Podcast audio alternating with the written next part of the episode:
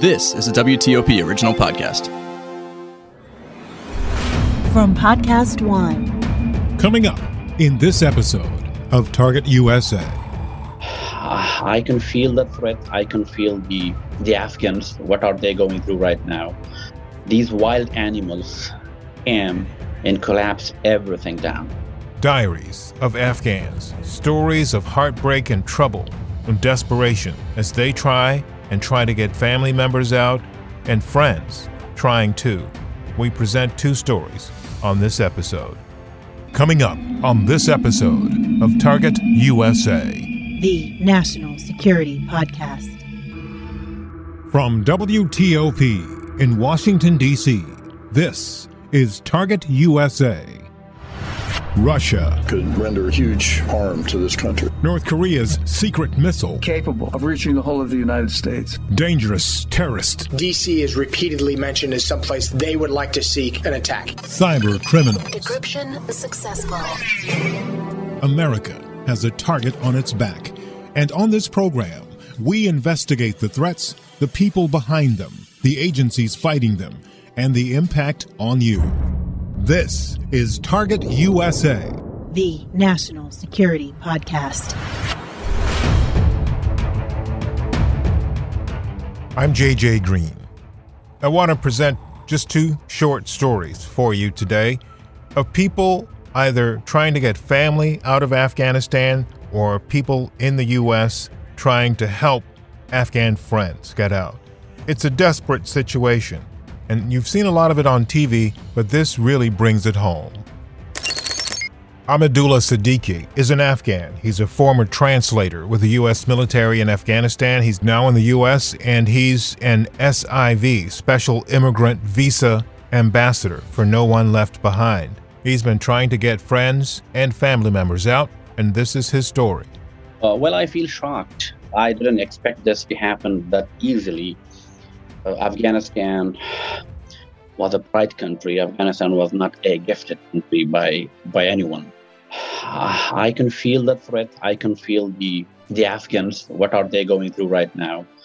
These wild animals came and collapsed everything down.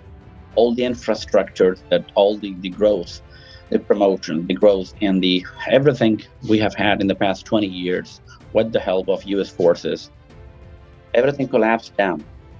And people are shocked. People are worried about it. People are just escaping leaving the country everywhere but they can't leave. The only way is that they live they stay and they die. I i can't explain i can't put them in words how to explain the situation right now but this is horrible. How is your family doing? Do you have family that are at risk right now? Well yes uh, my immediate family are there, not only mine, but all the other interpreters who, all the U.S., all those who work with the U.S. forces, they have families there. Mine, because I'm on in in, in the media, uh, advocating for the SIVs. My family is divided into few parts right now. They are living in different parts of country because mm-hmm. I they can't move from one place to another place of in the fear because of the fear that they have that if they get caught by Taliban, they will directly get killed. As two interpreters were recently killed two days back by Taliban, and all the media, everybody, all the international communities know about this, that how the Taliban is. My siblings, my parents are in, in, in at risk right now. Uh, well, yeah. Well, the situation is not what we expected what can the people there do to protect themselves and to protect their families? What what what do they need? Is have has anybody had the opportunity? I know this is a lot going on. Has anybody even gotten to the point where they can figure out what needs to be done to protect your families there? Well, no. It's just only my families who are uh, moving around, and even they cannot. At some point, they cannot get out of homes because they're hiding as even uh, they can't go out to the airport. If you were, if you you might have seen, you might have watched the media, the people who are heading to the airport right now without having the documents, they try to get out of the country. They are not allowed all, almost 20, 25 uh, people died uh, in, in firing in, in, the, in, in people who were just moving around in the airport. More, more than 10,000 people are in the airports, you know, to, to trying to get out to the safety. But my family, uh, they're home. They can't get any, anywhere uh, because they don't have the proper documentations to, to get out of the country. Mm-hmm. Um, is it true that um, the Taliban is going door to door looking for certain people, looking for women, um, looking for uh, people connected to the West, the U.S.? I've heard also reports about people um, being forced into sexual slavery. I've heard reports of amputations. Is any of that true? That's correct. That's true. They're doing this is their job. They have been doing it for the past 20 years. How can we expect them not to do it? Right. They don't believe in democracy. They don't believe in the infrastructure of a country. They don't believe in humanity. They don't believe in anything, just the the power, which is being governed by other people, not by the neighboring countries, not that's their mouth, but the order is from somewhere else. Is there any kind of resistance at all? you know, because it looks as though obviously Abdullah Abdullah, I don't know what his situation is. The military appears to have been disbanded or taken over. What what is the is is there a resistance right now? Not really, Abdullah Abdullah or or, uh, or Karzai. You know, I think they have direct hand in in submitting the country to the uh, Taliban. I know he he claimed that he was a peace ambassador or he was the chair of the peace cancellation or something, but I don't believe in him. They were the people who have involved in the civil war. They were the people who were involved in all these unfortunate situation in Afghanistan. They were the people. They were the people who who made our president to leave the country. If they were not the people, then what are they doing here? Why the Taliban are not telling them anything? So it, it shows a direct hand with the Taliban that Abdullah Abdullah in Karzai and, and some other uh, the puppies they had. And what do you think was the situation with Ghani leaving the country? Um, did he do that just because he he just gave up and uh, or was he he said he said the Taliban threatened him? What do you think about that? Well, he the history was about to repeat itself and it, the, it already repeated. So our former president, who was hanged by Taliban, the same thing would, what you know was supposed to happen with President Ghani. They, they had a plan to to kill him. That's why he left the country, and that was the best thing that he could have ever done. In, instead of uh, leaving the, the Taliban or letting the Taliban in the blood everywhere, it was the only option he had at the moment because all his friends around him, all the opposite parties who claimed to be friends with him, left him alone. And they left the country to Pakistan. You you might have watched them. All the parliament, the senior parliament officials and some other opposition parties they left the country and they're in Pakistan right now. So how I don't know what the hell they are doing in Pakistan right now. And they were needed in Afghanistan. What are they doing right now? And that was the only option President Ghani had to leave the country in order to avoid the, the, the blood of the innocent people in the ground. So, is this where Abdullah Abdullah and all of those uh, folks in his circle are? They're in Pakistan now. Abdullah Abdullah and Karzai, they're, they're in Afghanistan right now. Mm. The other parties, the other everybody else who claim to be the heroes, they they claim that oh we found we we found we are the hero of this country. We fought with Taliban. We fought with the Soviet Union. Where are they now? They left the country, and they're in Pakistan. The Pakistan in, in a country where it has a direct hand in the power of Taliban. Uh, Abdullah, is there anything else that you think is important that we should talk about today? Course, it's about the, the, the, the folks who work with the U.S. forces in Afghanistan. They're leaving behind them. There are thousands of people still left behind. They're crying. They're trying to get out of the country. I want the government, President Biden, to act immediately to keep our promise to our folks back in Afghanistan and bring them back home safety or bring them anywhere to safety. Now, the story of Thomas Praxides. He's a retired Marine here in the U.S., trying desperately to help his interpreter friend get out. Tell me the story you were telling me earlier about your the people you're trying to get out, why and and what they're going through, what they're doing to try to stay safe.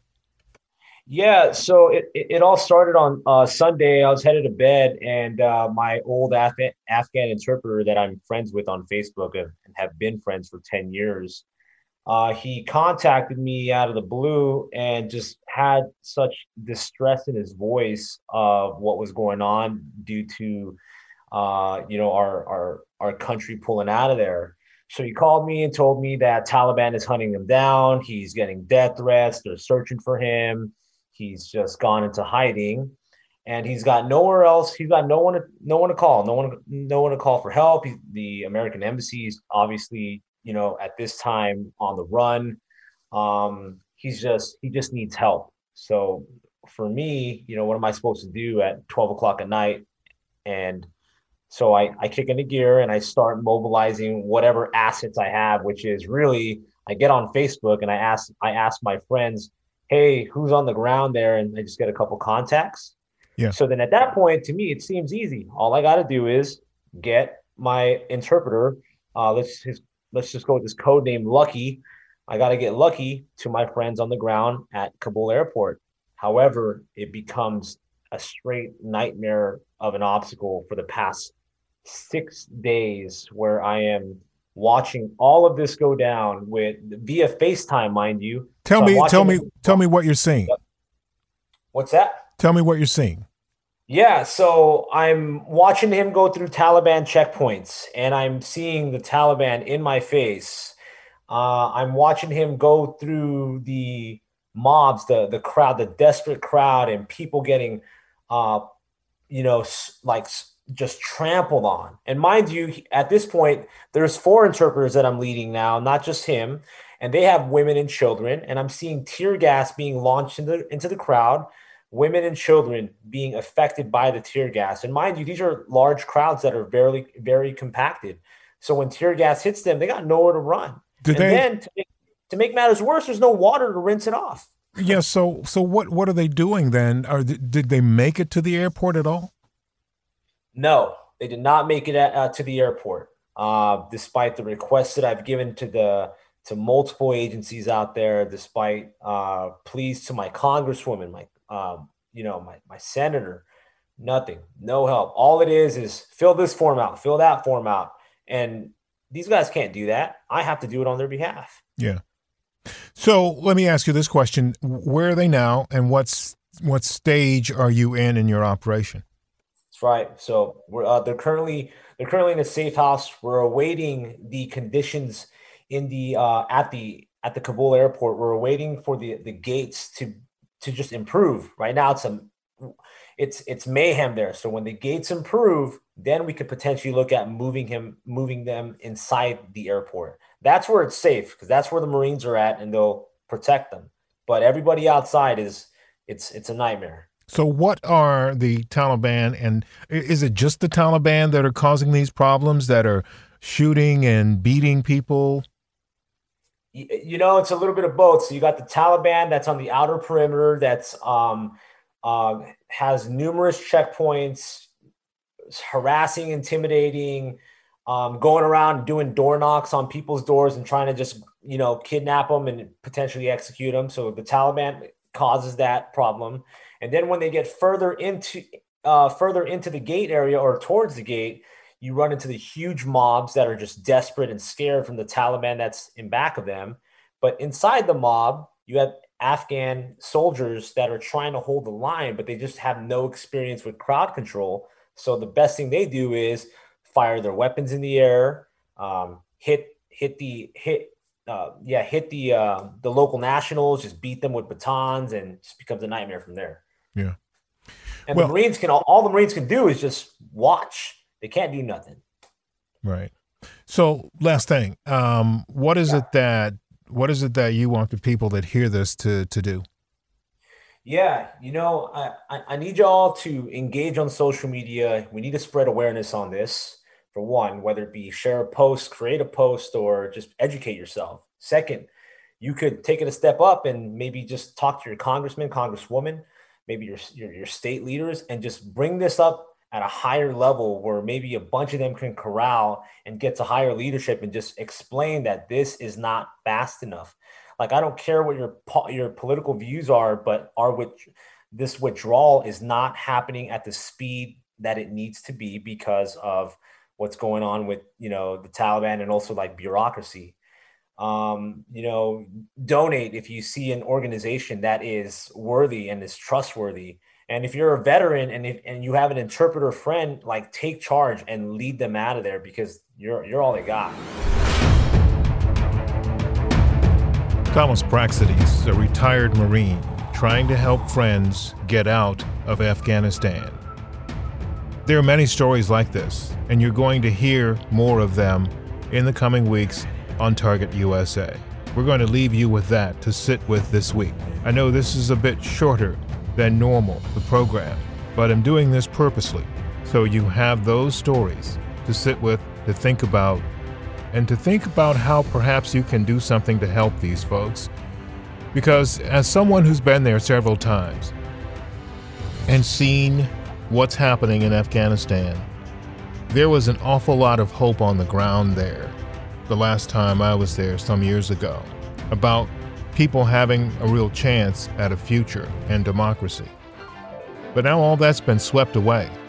And the question that many of us are wrestling with is not how could this happen, but is there any real chance that any of those folks will ever live in a free country?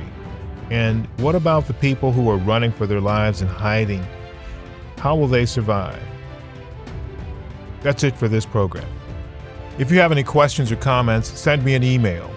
You can reach me at jgreen at WTOP.com. That's the letter J, the color green, one word at whiskey tango oscar papa.com. That's jgreen at WTOP.com. Also, we ask that you subscribe to our podcast and follow us on Twitter. We're at TUSA Podcast. That's at Tango Uniform Sierra Alpha Podcast. And if you want more national security information, you can sign up for my newsletter. You can find it at WTOP.com slash alerts. I'm JJ Green, and this is Target USA, the National Security Podcast. Hey guys, Jay Cutler. Started a new podcast called Uncut with Jay Cutler. Most of you know me from the NFL, some of you have seen me on Instagram, and some of you know me from the reality TV world.